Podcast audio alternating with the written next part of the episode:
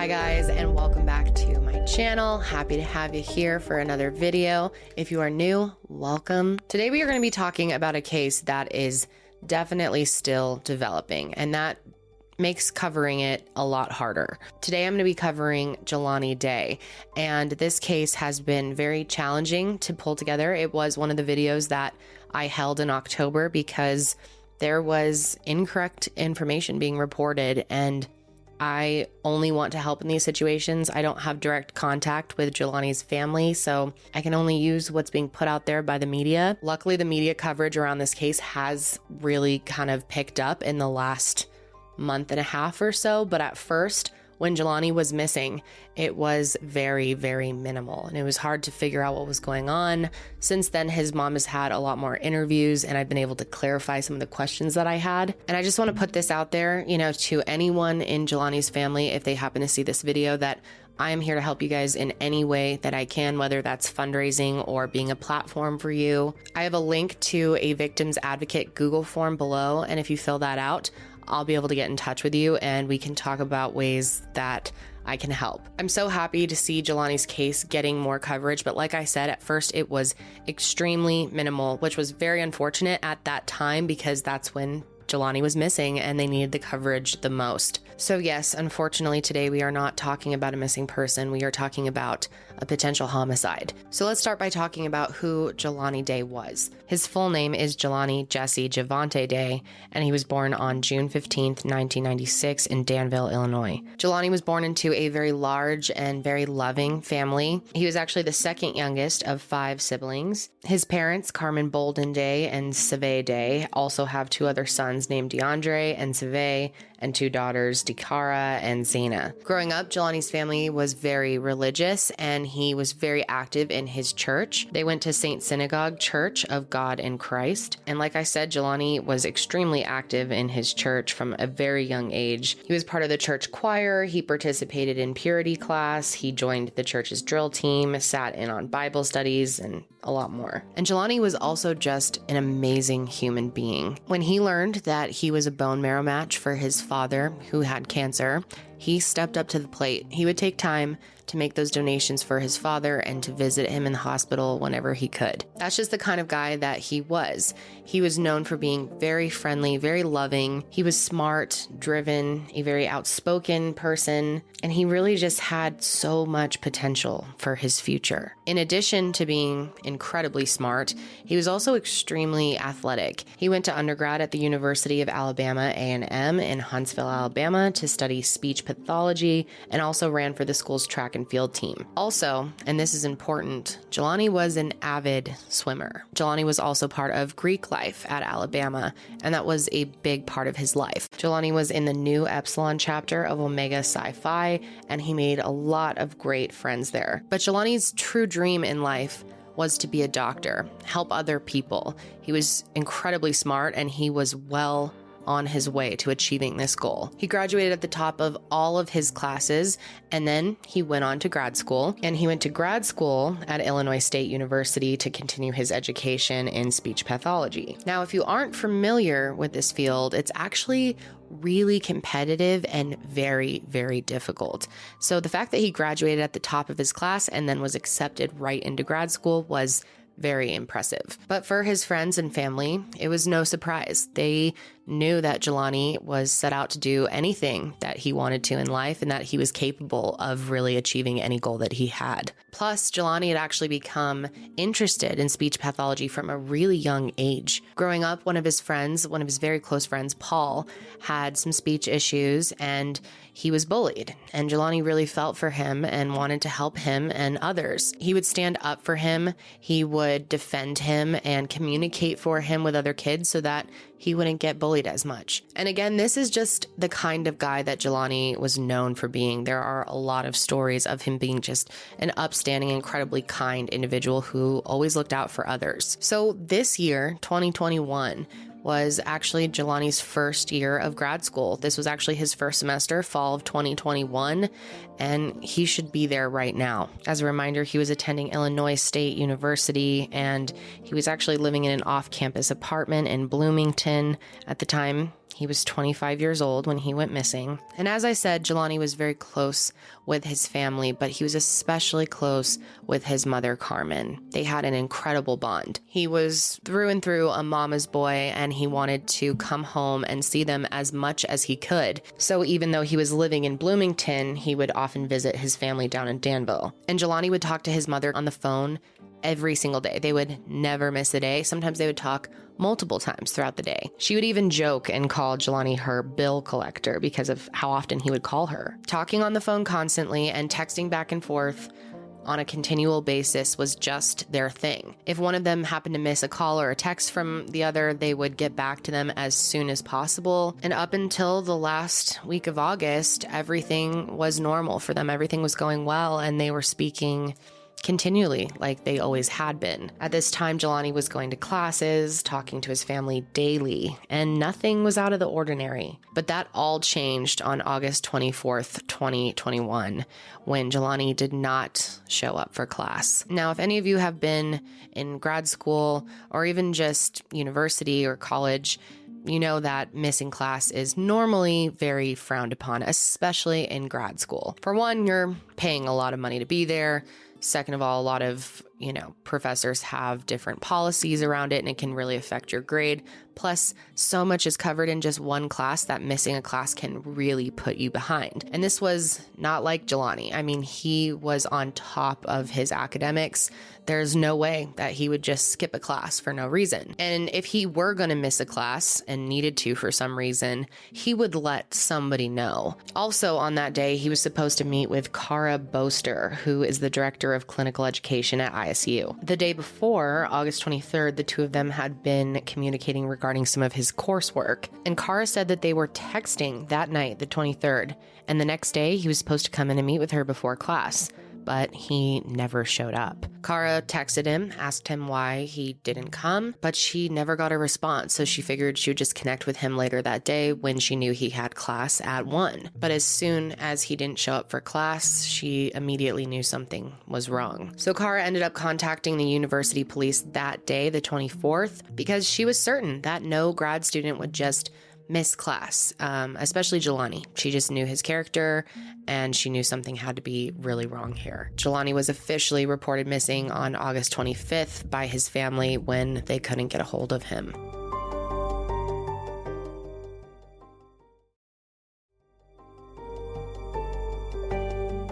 Now, obviously, with some families, especially with older children, it's normal for you not to keep in contact every day, but that really was not normal for Jelani's family. They were in contact constantly. So they just knew that Jelani was in trouble. I didn't get any text messages back because usually that's our thing. He'll call me right back. That's the moment when I said something is wrong. When she started looking back through her phone, Carmen realized that the last time she had heard from Jelani was on the 23rd, which was now two days prior, you know, when they're reporting him missing on the 25th.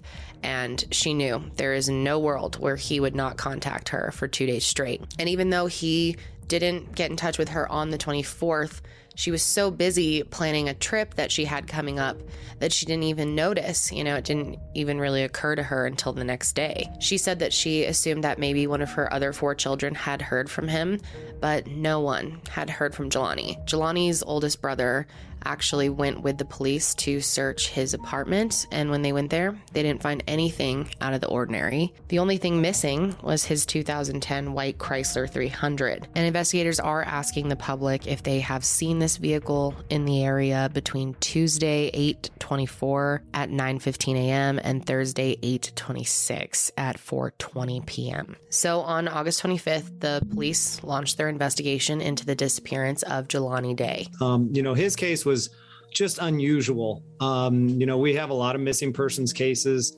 Um, the fact that he hadn't communicated with his family, he didn't show up to class, um, it, it kind of just uh, it was pretty obvious that we needed to look into it. Jelani's last known whereabouts, luckily, are known because of some security footage. This was taken on August 24th. There's actually two separate sightings of Jelani on the 24th. The first was at 7:20 a.m. when Jelani was spotted on camera at the Bone Student Center on campus. He was last seen wearing a blue button-up collared shirt, black pants, black belt, black dress shoes, and a blue mask. And the second sighting of Jelani occurred at 9:12 a.m. when security cameras cameras picked him up entering the Beyond Hello dispensary on Veterans Parkway in Bloomington, Illinois. But this time, Jelani was wearing a completely different outfit. He's wearing a blue Detroit Lions baseball cap, a Jimi Hendrix t shirt, some light colored shorts, and black shoes with white soles. And in this photo of him walking towards the dispensary, you can actually see his car, the 2010 white Chrysler 300 that had gone missing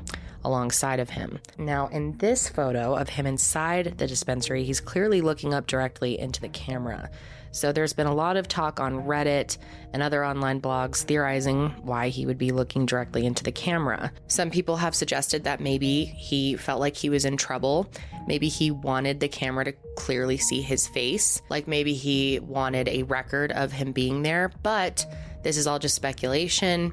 People do look into security cameras all the time. And actually, some dispensaries will have you look into the camera so that they have record of who you are. But what really seems to be throwing people off, and there's a lot of discussion around this, is the fact that he was wearing a different outfit. And obviously, people do change out of their clothes after they leave campus. However, Jelani did know that he had another class coming up at 1 p.m. So a lot of people have questioned, you know, why did he make that change if he was going to be going back to school so soon? There's been a lot of speculation, you know, wondering if maybe Jelani knew that he wasn't going to be going back to campus. But, you know, I totally understand also just changing your clothes because it's more comfortable in between classes. I mean, I could totally see myself doing that.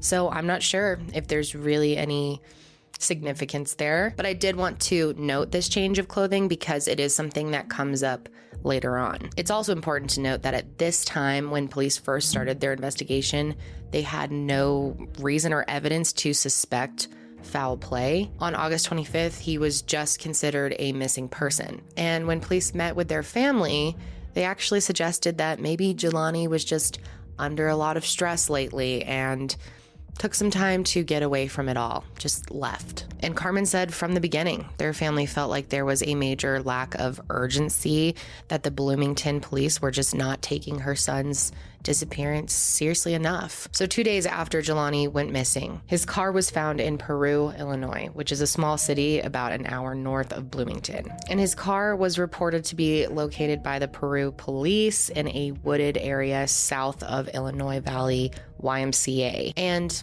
in the car, they found the outfit that Jelani was seen wearing to the dispensary, the more casual outfit he was wearing that day. But what they didn't find in the car was his cell phone, his wallet, and shockingly, his license plates had been removed from the vehicle. A BPD public information officer named John Fermon has said publicly that in his 10 years of police work, he found it incredibly unusual and suspicious for his car to be found where it was. The car itself, I guess, was found abandoned kind of near a parking lot, but not actually in the parking lot, just a side of it. And it was just left on this wooded path that seems to be kind of a dead end. And Carmen has made it clear that there is no reason that she knows of or can even think of for why Jelani would be in Peru. My kids didn't come to Peru for nothing.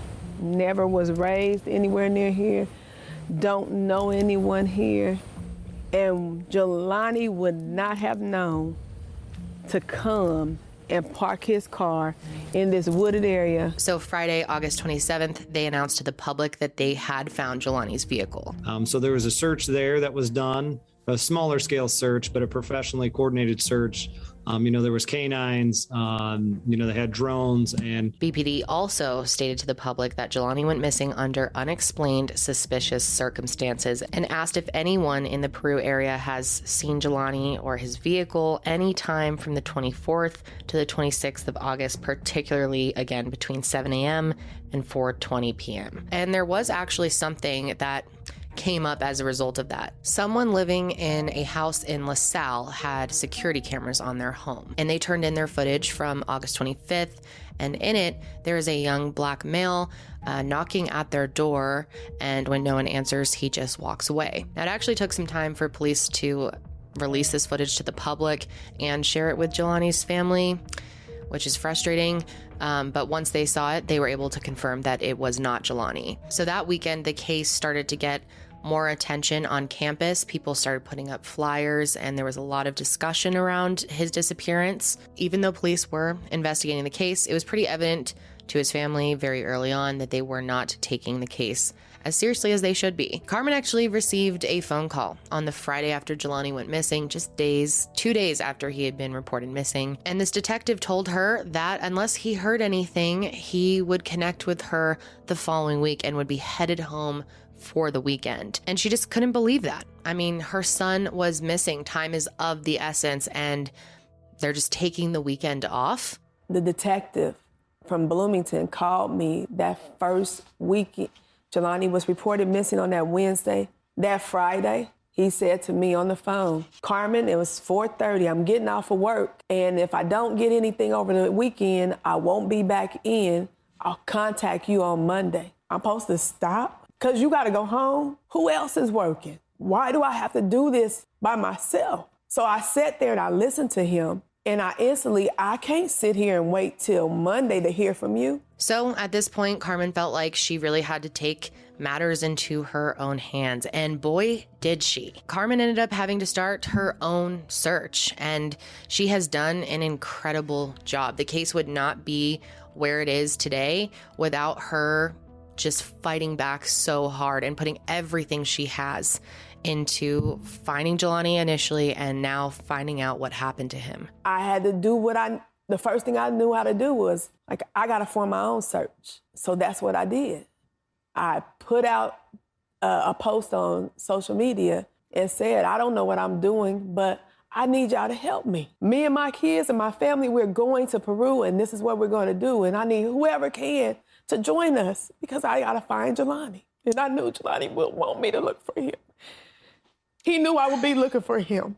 At the end of August, Carmen got on social media and started just posting about Jelani. She said she had really no idea what she was doing and didn't know how she was going to get people to see it, but she knew she just had to make people aware. Also, at this point, they decided to create a GoFundMe so that they could get more resources for their search.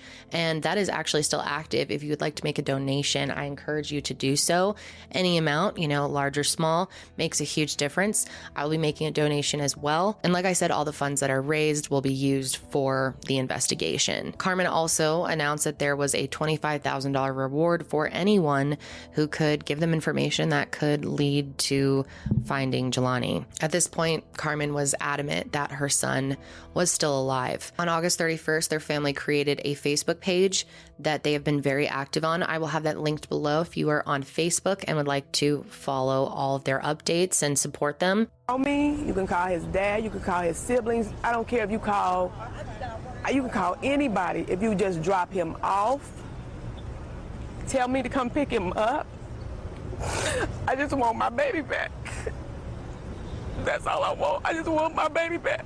If you go to the Facebook page, you can just see how many people are so devastated and broken over Jelani's case and how much they want answers. They want awareness. They are begging for help and it's it's just heart-wrenching to see. Around this time, the Bloomington police made another announcement to the public and they told everyone about Jelani's last known whereabouts. In this address, they asked again for anyone who has any information or may have seen him or his vehicle on that day to please come forward. Then on Wednesday, September 1st, Carmen and her family conducted their own search and they went to all the places that they knew he had been, looking for something, I mean, anything that would point them any closer to finding Jelani. Carmen made sure to post this to Facebook and invite strangers to come help them search because they were desperate for any help that they could get. To them, it just did not make sense why he was gone. I mean, none of it added up. Jelani just wasn't the type that would just walk away without telling someone or give any explanation. He had been looking forward to his grad program. He was doing great. He was on track to get all A's and B's that semester and had a really bright future ahead of him. It was incredibly obvious to his family that he was not gone by choice. So then on September 2nd, Jelani's wallet was found. And there's been kind of some contradicting information about how the wallet was found or who it was found by. It has been reported that it was found in some bushes in LaSalle. However, there has been a lot of discussion about another version, which this is not confirmed. This has been mostly on Reddit, but a lot of people have said that a younger girl saw a tall black man wearing red drop the wallet and then she walked over and picked it up and then turned it in. But obviously, that's unconfirmed. I don't know how the wallet was actually found. There have been some other reports saying that the police actually found the wallet, so who knows? Also, near the wallet, there was a ISU lanyard just lying on the ground, and there has been a lot of discussion back and forth about whether this belonged to Jelani or not. There have been reports claiming it does belong to Jelani. There have been other reports saying that it belonged to another student. So that's another question mark at this point. And then on September 3rd, over 100 people from the Bloomington community came together at the Bone Student Center at ISU in support of the search effort. And this meant the world to Cameron. And with her children by her side, she stood in front of everyone and talked about the kind of guy that Jelani was and squashed any rumors that Jelani was depressed. And the way that Carmen thanks everyone for their support is just so sincere. You can tell that she truly does appreciate it and care for all the people that are supporting her family, you know, even people that are just supporting online from afar. Jelani is a fighter. He's not just going to let you take something from him. He knows how to defend himself. He knows how to take care of himself. Growing up, that's what Jelani did. Jelani would protect all of us because Jelani thought he was the strongest one. Jelani thought he knew, I mean, he got all the answers. He's the best cook. He knows all the music. We don't know nothing. Jelani know everything.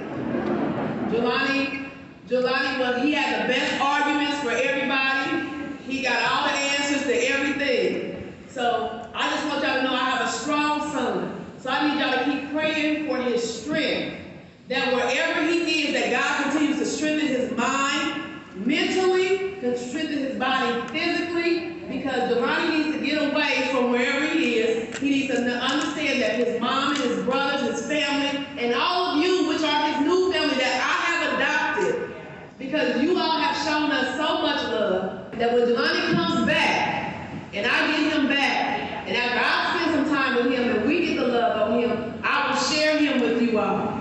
I thank you all for the prayers. I thank everybody for the generosity that you shown us. I know going forward, if you hear something, if you send in here and you know something, if you've seen something, it's not too late to tell. I need to know because I need to have my son back home.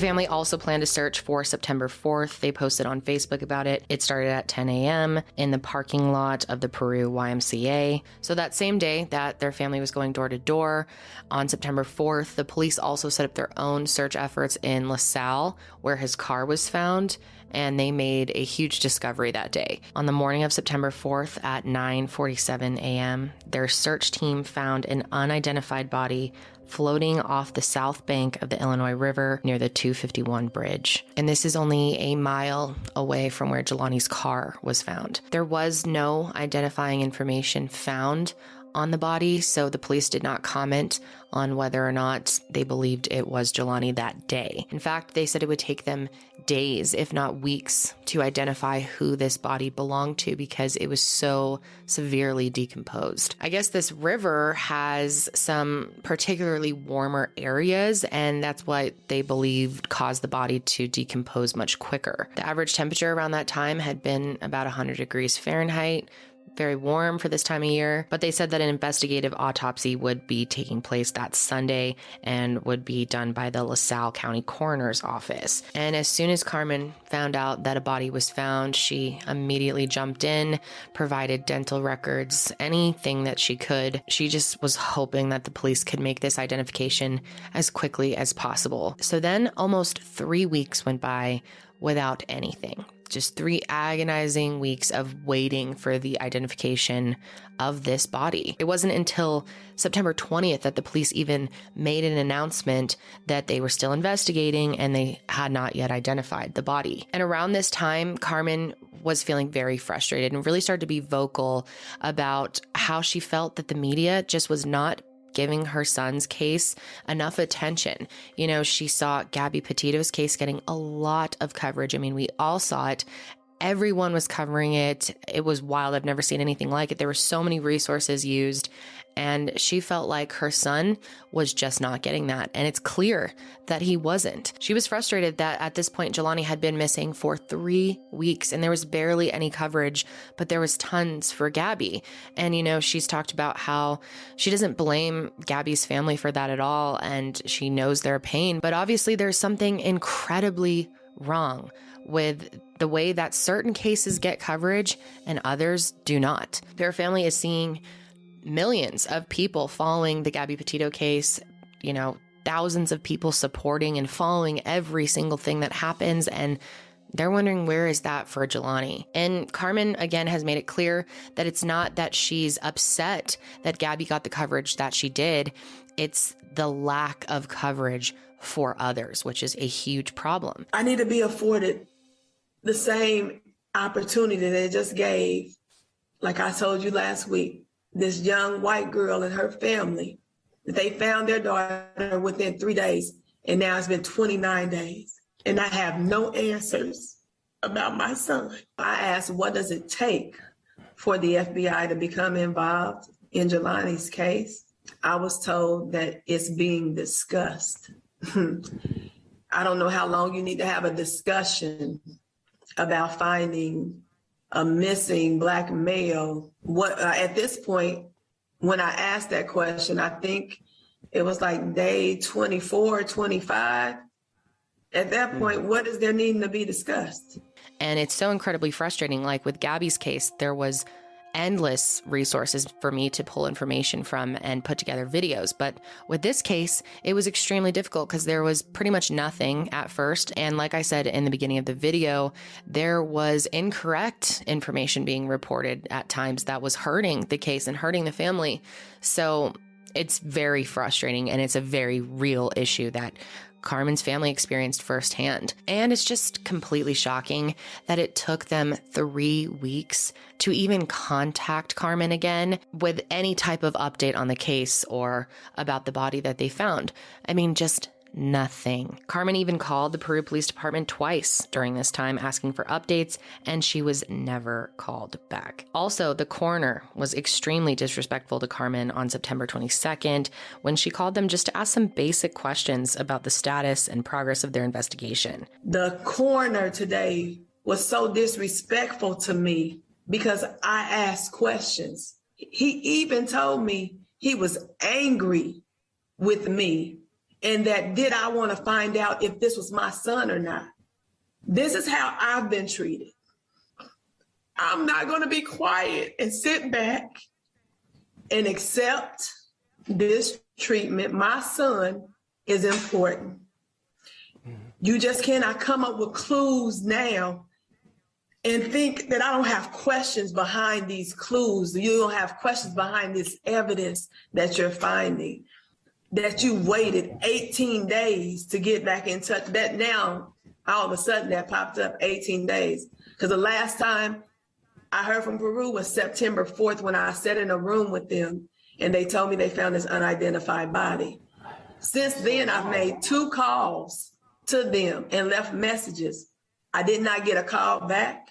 I have not gotten a follow up to find out what they found out, if they've spoken to anybody, if they had any tips or leads. So at this point, Carmen just decided to hire a private investigator. She just felt like the officials assigned to the case were not doing enough, and it was her best chance of getting answers about what happened to Jelani. And having the PI involved was great because Carmen was able to announce to the public that if anyone was worried about speaking to the police for whatever reason, they could contact the PI and give an anonymous tip. Finally, though, on September 23rd, police did come out and say that the body had been identified. Unfortunately, it was Jelani Day. His family made an incredibly emotional post on their Facebook page to share their thoughts. One part of it says, At this moment, there are more questions than answers surrounding Jelani's disappearance and death, and that is where we will focus our energy.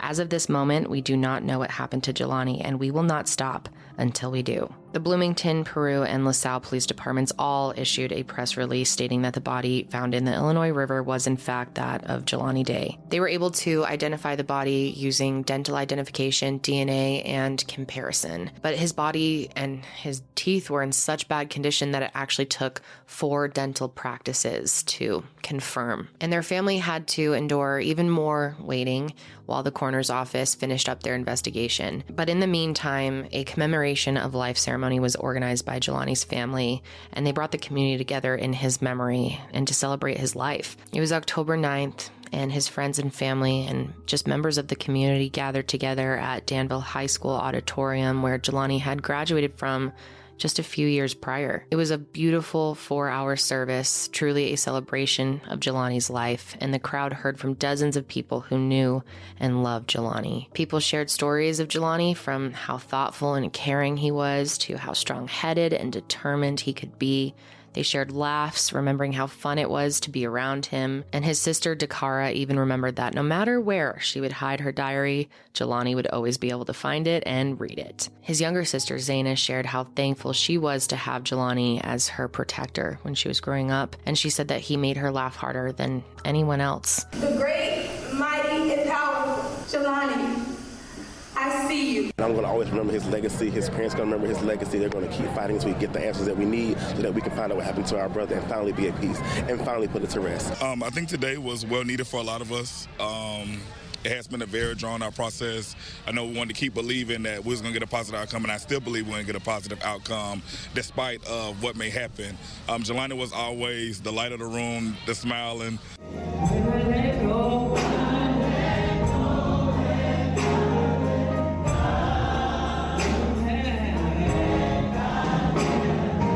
So the month of October had a lot going on in the case, a lot of moving pieces. They were planning the ceremony.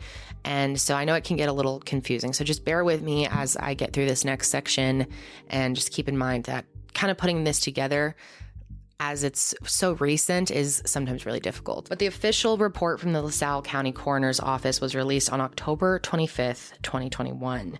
But before it was announced, there were two separate autopsies performed.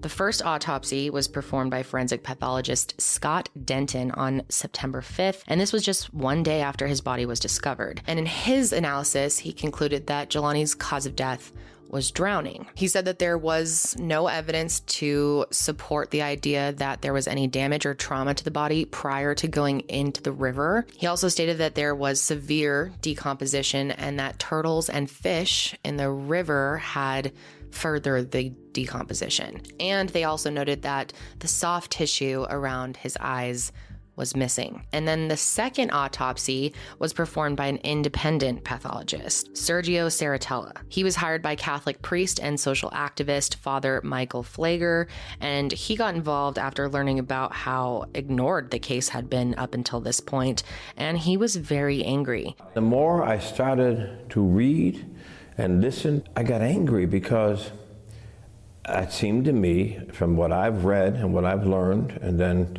speaking with his mother, that this boy was killed. Here's this African American woman feeling she hasn't got the help of the local government or law enforcement who are responding to her as if her son's life wasn't valuable. Father Michael also donated $10,000 towards a private investigation into the case. So when Sergio was performing his independent autopsy, he had not read the report from the LaSalle County coroner. He did that because he wanted an objective look at the body. He didn't want to be impacted by their findings. Saratella says he has not reviewed the LaSalle County coroner's autopsy, and he prefers it that way so that he can have an objective review of the case. However, just like the LaSalle County Coroner's Office, Sergio also did not find any signs of pre death. But he says even if the cause of death is drowning, that doesn't tell us how they drowned or if someone was responsible. The other thing that I did was obtain DNA samples, and that's used to confirm the identification of the remains. The fact is, Mother Nature dealt us a very difficult hand. Um, the remains were in water for 11 days,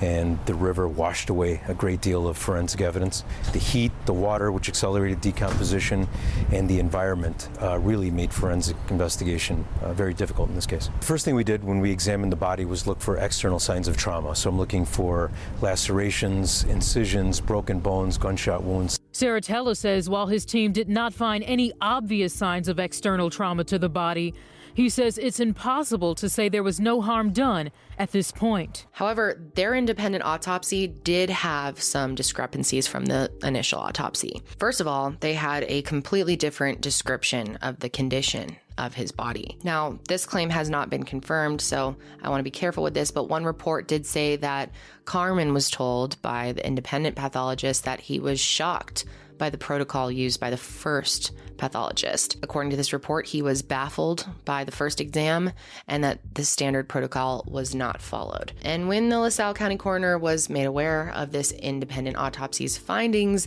they decided to make no comment because they said that it served no professional purpose. Then on October 8th, the case really got a lot of attention because there was a horrible report put out by the Chicago Sun Times that had so much misinformation and just information out of context that it created a ton of rumors online and just mass spread of misinformation. The article says heartbreaking for sure. I don't even know what kind of headline that is. It says the corpse had no eyeballs, only sockets. The river's water had run her course, soaking the body through and through. They also said that the body was missing its front top and bottom teeth. And they also said that a second autopsy was performed by a private forensic pathologist at the request of the family, and that they had found out his jawbone had been sawed out. They also said that their family's private forensic pathologist could find no brain, no organs, neither liver nor spleen. And they also said that according to the pathology report, the organs were completely liquefied. Now, when you're reading this and it's so out of context, a lot of people became very confused and thought that Jelani was not found with his organs. And that's not true. The truth is, when the second autopsy was performed, there were no organs, but that's because they were removed during the first autopsy and never put back. This article was proven to not be factual. However, it started a chain of misinformation and rumors. Tons of people reporting on Twitter or Reddit, you know, Facebook that this was a case of organ harvesting. And it's definitely not, but it's really unfortunate because that information has been spread. The damage has been done, and there are a lot of people out there with misinformation about the condition of Jelani's body.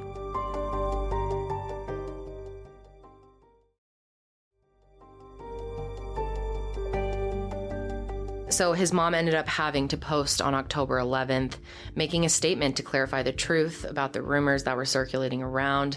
And this is when I decided to wait to make my video and make sure that I could really stick to the facts and get the right information here.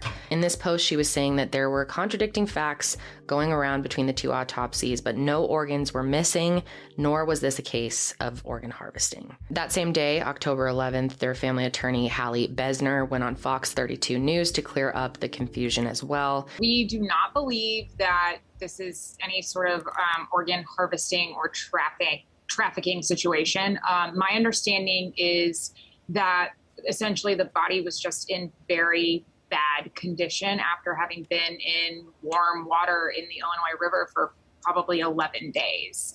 Um, so there were things like eyes were missing, but that is consistent with what you would expect with a body that's found in a, in a warm body of water for that period of time. So it ended up taking the LaSalle County Coroner's Office a month to determine cause of death for Jelani and put out an official report. On October 25th, coroner Richard Ploch announced that Jelani's cause of death was drowning, but the matter of death was still unknown. He also stated that the body showed no evidence of pre death, such as strangulation, assault, altercation, sharp or blunt force trauma, gunshot, infection, tumor, natural disease, drug intoxication. So, what this means is he wasn't able to determine any other cause, so that really just left drowning. He also said that there isn't a specific way to test for drowning during an autopsy, and it's done more in a process of elimination. So basically, because he couldn't find a cause of pre death, that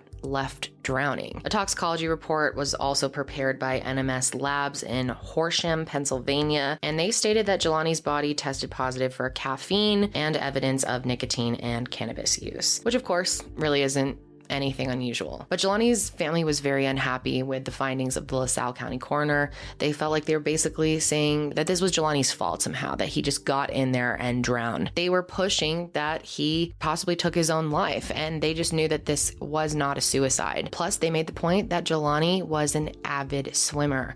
They just cannot wrap their minds around the idea of him drowning. Why would he go to a place that he's never been before, miles away from where he lives, on a school day to go swimming. Doesn't make any sense. Their entire family knows this doesn't make sense and they are begging police to look into it further. I mean, why would he drive to Peru, this random area, take off his clothes, take off his license plate, and then jump into the water. What? All of this made the Day family and the community that had really formed around Jelani's case very angry. They couldn't believe that they were claiming that Jelani, who had no known mental health issues and was a great swimmer, had killed himself by drowning. So, alongside Reverend Jesse Jackson and the Rainbow Push Coalition, the Day family organized a march in an effort to demand justice for Jelani and pressure law enforcement to continue investigating. And this march took place on October 26. During the march, they loudly rejected the theories presented by police. They said that this was not a suicide and demanded that his case be further investigated by the FBI. And more than than 200 people showed up in support of the march. People chanted as they walked down the street to keep hope alive. And at this point, Carmen said that she just did not trust the local police with this case and she wanted the FBI to take over fully. A second march was held on November 5th with the same goal to get attention of the police and get this case to the FBI. Jelani's mother, Carmen Bolden Day, says she's gone too long without answers. Today, she wanted people to see these places with their own eyes, like the spot in the woods where his car was found. There's no way that my son would have known about, would have known about this. He mm-hmm. wouldn't have put his car here. He wouldn't have taken his license plates off. He wouldn't have got out of his car and walked three miles to the river. It's been over 59 days. Yeah. It's been a week since we've heard back from the Illinois Attorney General, yeah. and we're here demanding answers. Now, the Peru police did announce that they handed over all of their files to the FBI on October 28th. But this does not mean that they are taking over the case. In fact, they released a statement that said they would not be taking a lead on this case, despite the request to do so. So, in the last like two weeks, there has been a couple of updates. Most recently, the biggest thing has been the discovery of Jelani's phone, which has been a big question Carmen's been asking during all of this. Where is his phone? Because obviously that is going to contain a lot of information. And it's amazing that they have found his phone because it will likely help answer a lot of questions, or at least hopefully, like what was he doing the week before he disappeared? Who had he spoken with? Was he fighting with anyone? Finding that phone was absolutely crucial. On November 10th, the Justice for Jelani Facebook page made a post stating that they had a potential lead on Jelani's phone. A Facebook user named Brian Dew actually posted this to his page, stating that his worker was driving along the interstate and lost something. His Facebook post didn't specify what was lost, but we later learned that he had been driving with a mattress in his truck and it had fallen out. But when he got out of the car to retrieve it, he found an abandoned phone and took it to a kiosk at Walmart for money. Then, a few days after he had brought it into Walmart, private investigators contacted him. And that's when he found out that the phone belonged to Jelani Day. Apparently, he did not know whose phone it was when he brought it to Walmart. That post was made on November 10th. However, at that point, it was not confirmed whether or not this phone was actually his. The phone was found off the interstate near East Main Street. On November 11th, his family posted that they still had not confirmed if the phone actually belonged to him and they were just hoping that it did. This was the first sign of hope for their family. You know, obviously, the phone isn't going to change anything or bring Jelani back, but it could really lead them in the right direction. So later that day on November 11th, Carmen actually did an interview with Newsy and she was able to clarify a lot of the information about the phone. For starters, the phone was actually retrieved on October 17th and it was completely shattered. And to make matters worse, Carmen wasn't told anything about the phone for two to three weeks after they initially found it. The police have said that the reason for this was they were waiting to determine if it was Jelani's phone before telling her. And then they told her that if she didn't want them going through it and would rather have the FBI do it, that she could make that decision. So she absolutely did. She told them to hand it over to the FBI and have them look through it. I found out about the phone that the phone had been found and had, had been identified as Jelani's phone on last on early this morning, maybe about one or two o'clock this morning. Um, however, okay. um, the young man had let me know that he got questioned two days ago. So the police have been aware of this. They've known about the phone. Um, they've not made me aware. Um, according to Peru and Bloomington, the um, FBI is assisting and providing resources.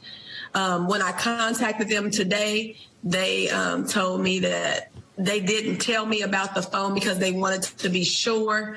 Um, they then told me that they were going to look into Jelani's phone to see what was on there. I questioned why they would go through the phone, and they instructed, and she said to me, Carmen, if you don't want us to go through the phone, let me know now and we'll turn it over to the FBI. And I told her that's what I prefer for her to do. So okay. if they can turn it over to the FBI and not mess with it, because at this point, um, I need the FBI involved. I need them to not provide oversight, not to be engaged, but to take over this case. Because I don't trust them at this point. There's, if you look at how the evidence has been found, the car is found one place, I'm told about the different people that found the car. Then there's the wallet that is found, and they say it's Jelani that walked, but there's a man and his son that found the wallet. Then two bored young ladies from ISU go looking for Jelani and they find his clothing by a riverbank.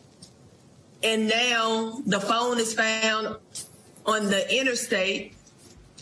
Nothing as a things are just falling into the laps of the police. So no, I don't want, I don't trust the Peru police. I don't trust the Bloomington police. I don't trust the LaSalle police. I need the FBI to come in and take over. As of just days ago, November 14th, it has been confirmed that the phone does in fact belong to Jelani. Then a series of emails actually came out that kind of shed light on what the county has been doing since the start of Jelani's investigation. It was actually through the Freedom of Information Act that the Pantagraph, which is an online news outlet, was able to request all of the emails that include Jelani's name that were sent by county officials between August and October. And they were actually able to get 290 pages and it revealed a lot of information. First of all, more than 20 agencies played a role in this case, including four police departments, four fire departments, four emergency management agencies, three specialized search and rescue agencies, Illinois State Police, and two FBI offices and the FBI BAU. There were more than two dozen media inquiries that were sent to the county, mainly trying to get clarification about the state of Jelani's body. Three tips also came in with possible sightings of Jelani's car, and five pieces of evidence were collected from Jelani's car and sent to a lab for further testing. Most of the evidence were swabs swab of the steering wheel, of the driver's side door handle, also passenger side door handle. They also collected a plastic blue straw from a styrofoam cup. And the last thing they found was a partially smoked cigar blunt. But as of right now, that is the most up to date information as of uh, November 17th when I am recording this. New information could come out um, by the time that this goes up. It does take some time to edit these videos, as you can imagine. If there are any new major developments or updates, I will leave that in the pinned comment and in the description box of this video. Also, be sure to follow their family's Facebook page for the latest information. But that's really all the information that's out there regarding Jelani's case. So unfortunately, that's where I will be stopping today's video. However, I did again want to say to Jelani's family, if you happen to see this and I can help you in any way, please contact me via my victims advocate form, which is linked below in the description box of this video. And I would love to help you guys in any way I can. I will be following all of the updates um, as hopefully we get answers and justice for Jelani Day. I did want to mention there is a virtual town hall meeting that's being put on by friends and family of Jelani on Friday, November 19th, which is before I am filming, but by the time I have posted this video, it will have already happened. So if there is any type of link to it to rewatch, I will have that below as well. I definitely want to hear your thoughts on this case. What do you think happened? What stands out to you? I want to know what you guys think of the lack of reporting initially in this case, the lack of help and support from police. I'm curious, what do you guys think the media can do differently? What can police do differently for all families of all missing people because the way that it's done now makes no sense and it has to change. We need to see equal coverage, you know, urgency for all those that are missing. That is going to be it for me today, guys. Thank you for joining me for another episode. And make sure you follow the show on Spotify and Apple Podcasts. It really does help me out. If you want to watch the video version of this show, you can find it on my YouTube channel, which will be linked, or you can just search Kendall Rae. I will be back with another episode soon, but until then, stay safe out there.